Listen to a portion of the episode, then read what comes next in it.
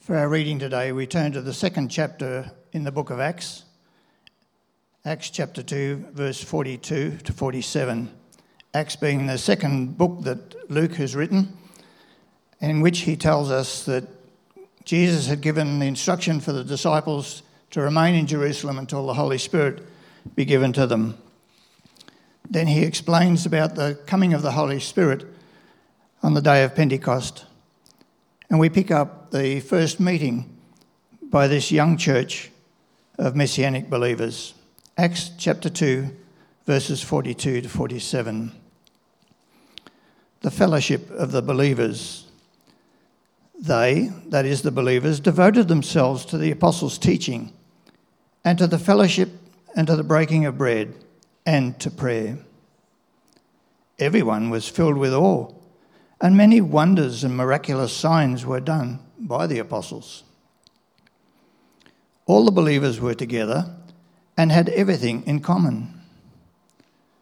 Selling their possessions and goods, they gave to anyone as he had need. Every day, they continued to meet together in the temple courts.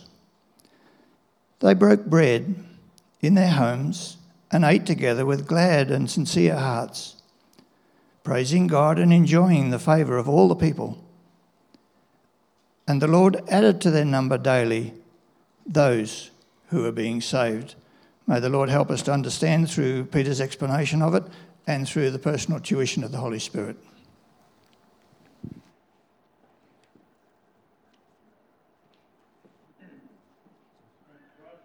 Peter for sharing in the reading with us. Well, if you've stuck with us through this whole series, this is week 8 of our Emotionally Healthy Spirituality. Went quick, huh? 8 weeks. Can you believe it's already July? Like July. We've gone past that midpoint where it's the shortest day of the year and now it's only going to get longer. Don't know how that really works. But this morning we're going to wrap up this series and we're going to sort of look over the past sort of 7 weeks and sort of package it up a little bit to help us to live out a little bit of what we've been learning in the last little while. In week 1, we talked about the problem of unhealthy spirituality. We looked at the back end of it and sort of looked at its signs and its symptoms and how we can pick whether we're being healthy emotionally or unhealthy emotionally. Week 2, we talked about becoming your authentic self, your true self, letting your false self sort of peel away so you can be restored into the person that God has made you to be. In week 3, we talked about going back so that we could go forward, sort of looking at the past and breaking the mistruths of the past so that you may be able to live in freedom into the future. In week 4, Jordan talked about that sort of blockage, the wall, how it's a hard place to be, and our relationship with God needs to go through that tough space. And in week 5, Jeanette talked about enlarging your soul through grief and loss and shared with us the importance of appropriately grieving and dealing with grief well. A couple of weeks ago, we devoted the service or the sermon to explaining the importance of a daily rhythm, not just a quiet time of a morning, but a daily rhythm, developing this rhythm and a Sabbath time through our weeks. Countercultural to do it, but so important within this fast-paced society that we lived. And then last week, we looked at how to live and love well, didn't we? We talked about how one of the main ways that we grow into being an emotionally healthy adult is to practice the presence of God, yes, but also practice the presence of people, making sure that we're present with the people that are right in front of us, that we may show the presence of God to who we are talking to, that they may have a sense of the presence of God in their lives as well. And over the past 7 weeks, I've had lots of wonderful conversations around different aspects of this that has impacted different people's lives in different ways. And my hope is that our spiritual lives can continue to develop, that it'll develop into this ongoing walk with Christ, that our faith journey might resemble that which the Apostle Paul describes in 1 Thessalonians 5, verses 16 to 18. It says, rejoice always, Pray without ceasing. In everything give thanks, for this is the will of God in Christ Jesus for you. What a way to live. Imagine we lived that way every single day. Can you think about a life lived that way? Rejoice always. That sounds like a big thing to do. Is it possible to find joy in the midst of conflict and of hurt and of pain? The chaos that surrounds us. Pray without ceasing. We tried to talk about that, or we talked about it a couple of weeks ago, to have a daily rhythm but without ceasing. How does that even work? How do we maintain a life that is continually communicating with our Creator? Give thanks in everything. In everything, really? That's tough, because I struggle to give thanks for my dinner after the Maggies have lost on a Saturday afternoon. That's tough. Maybe I've got some issues though. But give thanks, even when the world seems to have thrown a spanner at me. Give thanks. And the kicker for all of this. For this is the will of God in Christ Jesus for you. This is how God wants us to live. This is what normal should look like for us who are following Christ. This is the will of God in Christ Jesus for you. It's not on your own. It's in Christ. The problem we have with this, though, is that God's normal has become so foreign for many of us that we settle for this foreign understanding of normal. Busyness, fear, worry, uncertainty. They all become blockers in the longing to find joy or to be able to give thanks in all circumstances, or our ability to pray all the time. Because what the reality is, our emotional health takes a hit every single time we believe a lie that maybe we're not good enough. Or our emotional health gets us down when we fail and we're told that you're a failure, whether someone says it or not. Our emotional health is hurt when someone calls us a name or creates a lie that we begin to believe. That's the joy killer. That's what stops us from praying continually. And that's what stops us being thankful in all circumstances. Yet that's how we're called to live.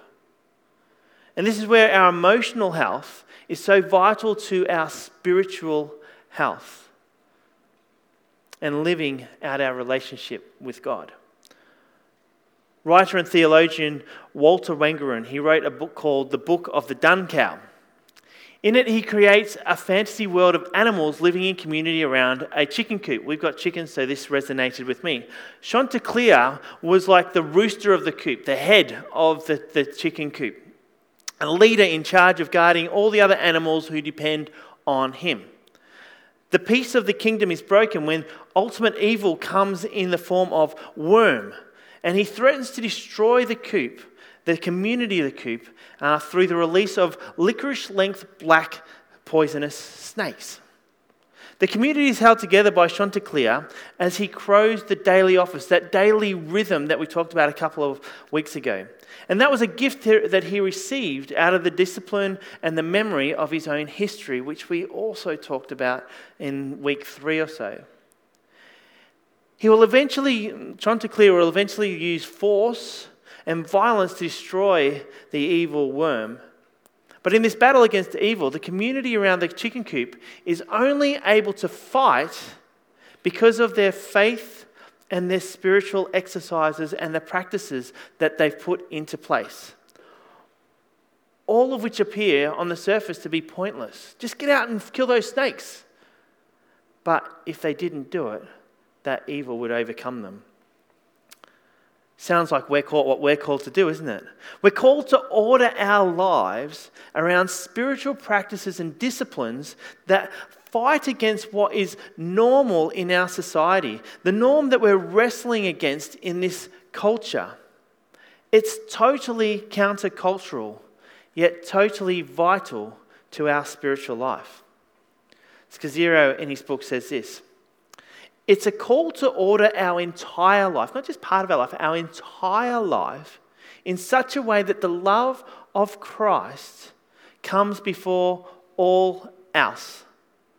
And in doing so, the very quality of our lives hold the possibility of being transformed into a gift to our families, a gift to our friends, a gift to our co-workers, a gift to our communities.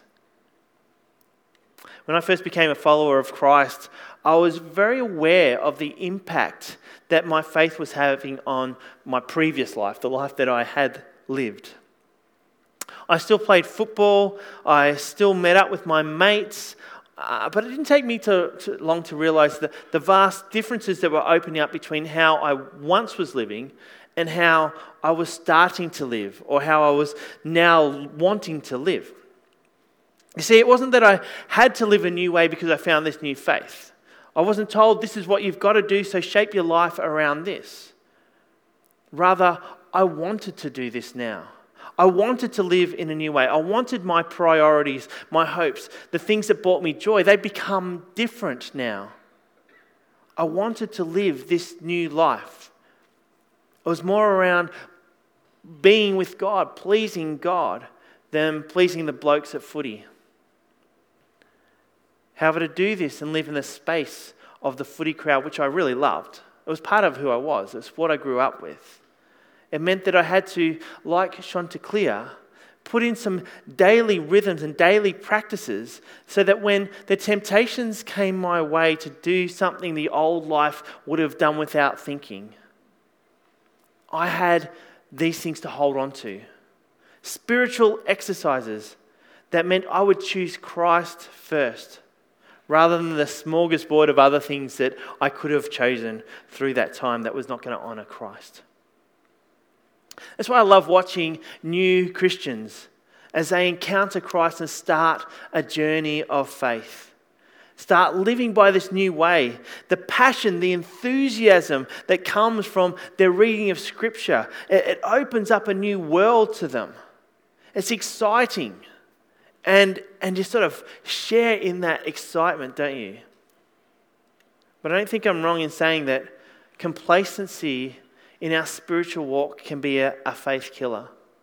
And I reckon that's what the devil loves. He loves taking people away from spiritual practice and spiritual disciplines that eventually draw them just that step away from passionately following Christ, becoming more of a spiritual onlooker who sort of knows better, yet allows the other things to crowd in and take the place of God.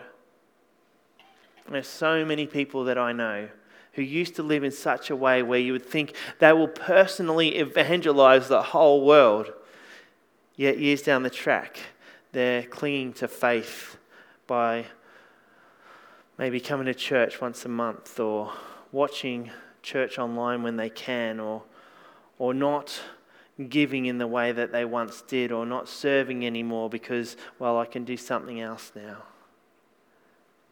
Emotionally healthy spirituality has been all about discovering the rhythms, the patterns, and debunking the myths of the past, that we may be transformed in by a living, loving relationship with our God.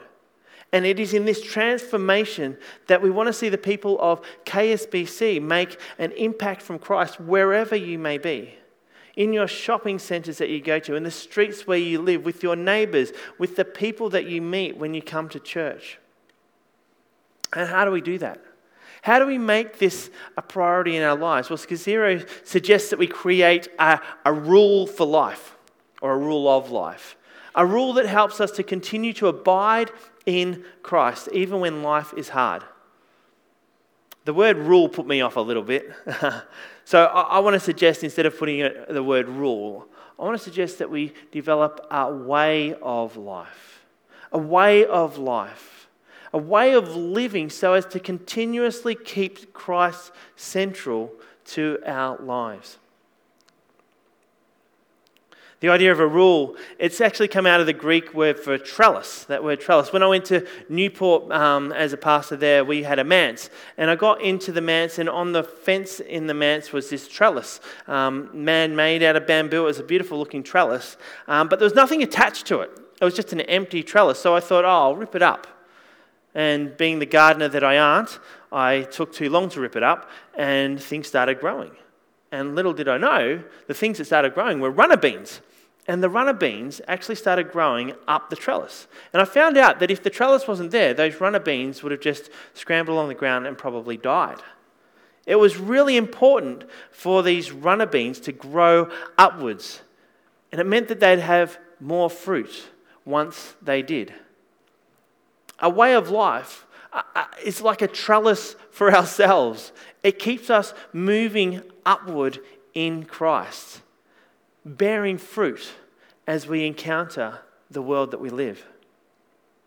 Acts 2:42, as Peter read to us, says they, that is the disciples, those that were following Jesus, they devoted themselves to the apostles' teaching and to the fellowship and to the breaking of bread and to prayer. These verses follow straight after the account of the day of Pentecost, when the Holy Spirit came on the church and thousands came to Christ then and there. They got saved. So what happens after this? The early church starts to structure themselves in a way to help these new people who have just come into this new way grow. They put a trellis up as such. The early church trellis. The structure was based on 4 activities. The teaching, which is the feeding of the word. And the fellowship, the rubbing of shoulders with like-minded people of faith for building one another up. That's not real clear on the screen. Sorry about that. For the breaking of bread, we shared that this morning. We said it's more than just an individual meal. It's a meal of community, binding us together with one another and with Christ. And prayer as well. They would have prayed individually, prayed in their homes, and prayed as a corporate body. There were 4 pillars as such. The trellis, which is the backbone of the growth of the early church. It was a rhythm that they engaged with, which saw outlookers looking in, going, I want a bit of that. I want to be part of that. Because we can see the fruits of what was going on. Verses 43 to 47 give some insight as to what happened from the foundation of those that trellis that was put up. Verse 43 says, everyone was filled with awe at the many wonders and signs performed by the apostles. God was present. It was exciting. People were in awe of the many signs and wonders that were being performed by the apostles through God, through Christ. Can you imagine it? This band of Jesus' disciples who have now lost their leader. There's a whole lot of rumors running around that he's been raised from the dead. Is it real? Is it not real? I heard someone say to someone else to say someone else. But now you hear about this group of people who are doing this without him. I can imagine the word getting around so much quicker. And as people came, more signs and more wonders were being performed. And you can imagine healings taking place in Jesus' name. You can imagine demons being driven out in Jesus' name. You can imagine how those who looked on from the outside would say, I got to get into this. I got to be a part of this. It was exciting. Faith was exciting as they met, as they prayed, as they shared the communion, as they fellowship together. Verse 44, all the believers were together and had everything in common. Everything in common. People coming from all over to come together had everything in common. That's hard to believe. In fact, in this church, I know we don't have everything in common, do we? How many Collingwood supporters do we have here? Not enough, that's for sure. Not enough. I know everyone online is obviously a Collingwood supporter. So yeah, we've got a few more, but yeah, not enough. But I love rock music, and I know not everyone loves rock music. I am the world's worst gardener. I know we've got so many people who are great gardeners. We don't have everything in common, but I get the feeling this is not what is being talked about, do we? Because for once, all the people who came together had a common bond. They are bonded in Christ, which regardless of your likes or your dislikes, You have a commonality that trumps everything. I'm not allowed to say that only Christians who like chocolate can come to KSBC. Because above all, Christ is what holds us together. No other thing. We're not anything but a community of people who love Christ. You know what, we might have differences here and there, but that one commonality sticks us together so much that we can make a massive impact for the kingdom where we are here, but also when we go home, because you know you've got others in this community that are with you. When you go to work, others in this community are with you. And in Christ, we are all governed under him. The people, they were together. They were engaged in the teaching, the fellowship, the breaking of the bread, and they were engaged in that prayer times. And it kept them close to God, but it kept them close to one another as well. Verse 45, they sold property and possessions to give to anyone who had need. Can you imagine us doing that now, literally? What absolute trust that must have been. The risks are massive. Sell your property and give to someone who maybe you don't really know, but they need it. That's a huge risk. Yet governed by these four pillars, this trellis, you can no doubt see the impact. A self-sacrificial attitude that put God in the forefront, God before any of their financial dealings. It takes faith. What does that look like for us now? Well, I don't expect you all to go and sell your houses. But just over the past few weeks, I've heard stories of people who have given out of their ability to give for those who have lost power or lost their houses or lost space up in the hills. We have people who are willing to pay for young adults to go on camps who mightn't be able to do it themselves. People who give money sacrificially for providing meals through meal trains. People that give because they can for others who don't have as much.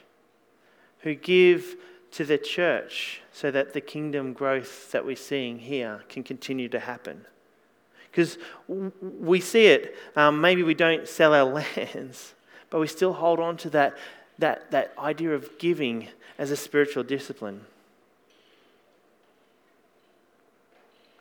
It's a kingdom approach to our finances, a kingdom approach to how we give of ourselves. God provides us our gifts, our abilities, our finances, and we have the opportunity to give it back. And it's a blessing. Even this past few months, we've seen our tithing hit the budgets for the first time this year. Most of the year, we've not hit our budgets, and we can put the excuses of all COVID's hit people and all that sort of stuff. But as it stands, we're quite behind in our budget. But God is good, and from the faithful giving of the KSBC community, our giving over the last month has increased. What a blessing that is. Plus, we are able to give to our community funds. Plus, we're able to give to the projects that we set out for our anniversary offering. God is good as we faithfully serve and give of what God has given to us. We need to keep a kingdom mindset in our giving, both to the church and to others who are in need. It was a mindset of the early church. That was part of their spiritual disciplines, which came out of adherence to those four pillars, the trellis that was set up. Moving on to verse 46 and 47. Every day they continued to meet together in the temple courts. They broke bread in their homes and ate together with glad and sincere hearts, praising God and enjoying the favor of all people.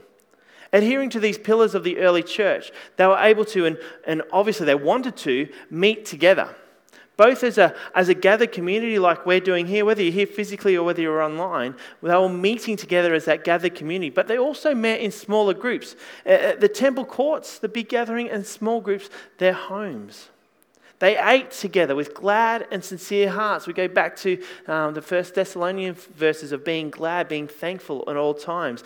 You can see this joy of them being together brought that to them, praising God and enjoying the favor of all the people. The final part of the verse 37 says, And the Lord added to their number daily those who were being saved. See, having this community of people totally committed to God and their spiritual growth brought about a growth in the early church. People wanted to be a part of it. They wanted in. It was attractive because God's people were showing the world what it meant to be actively living in relationship with God.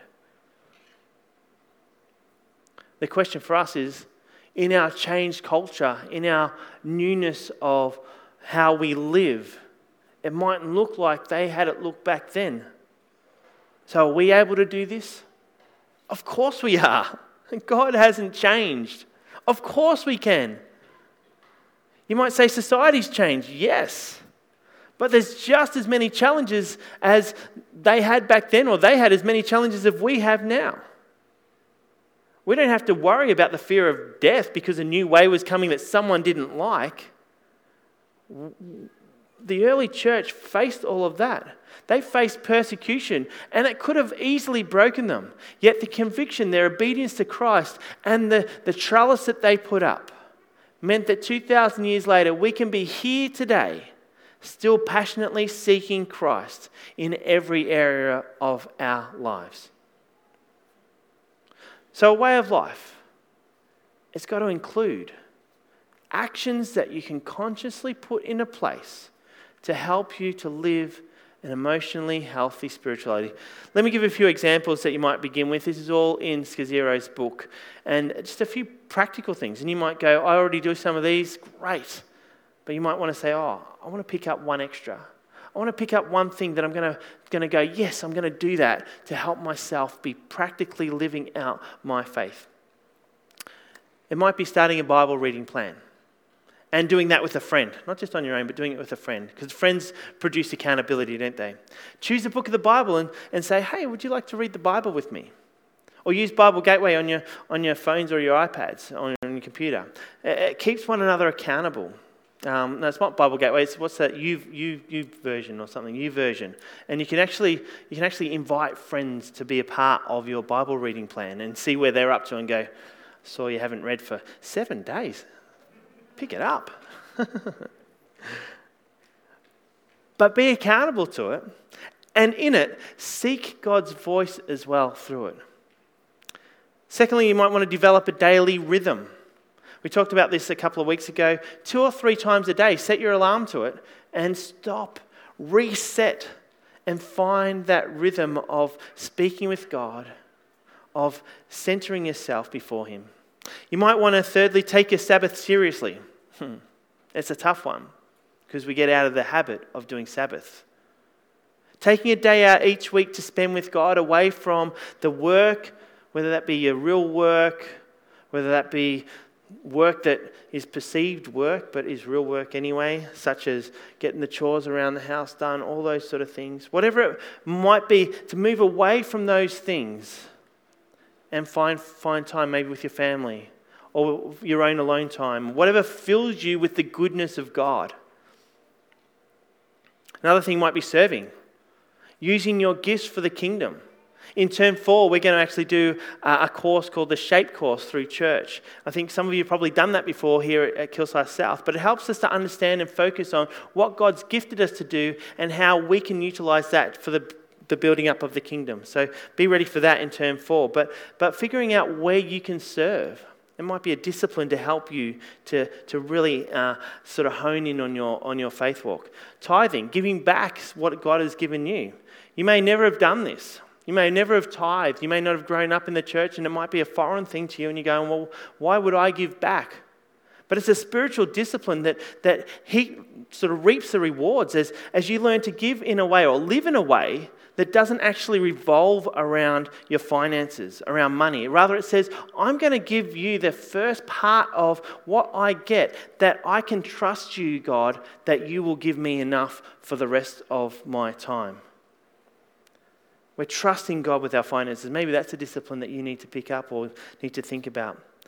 Maybe it's putting disciplined time into spending time with family and friends.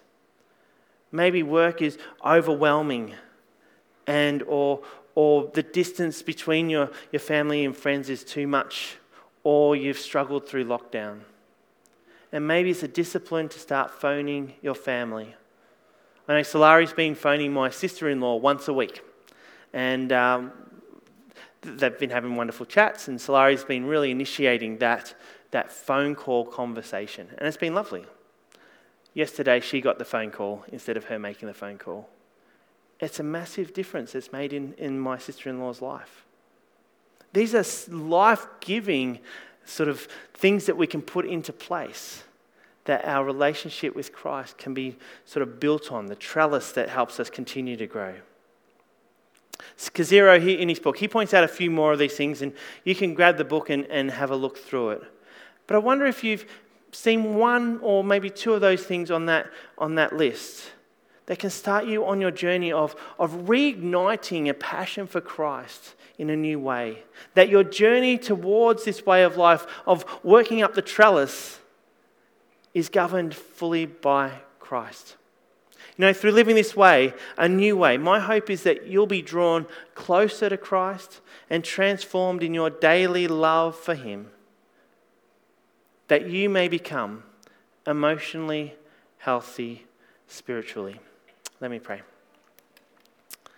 Our Lord and God, we give you thanks and praise that you have taught us, you have given us your Spirit, that we may live in step with you. But God, as we're buffeted by the world around us, it's sometimes hard. It's sometimes hard to live that way. We get taken by the busyness of life, the temptations that come our way. We get governed and ruled by things rather than you. God, help us to orient our lives in such a way that brings you central, that our daily walk might be vibrant, passionate, fulfilling. That, like that early church saw, people wanted to be a part of it. God, we just ask that KSBC will be a place that people just want to be a part of because of the passionate, vibrant faith of the people inside. We give you thanks. Amen.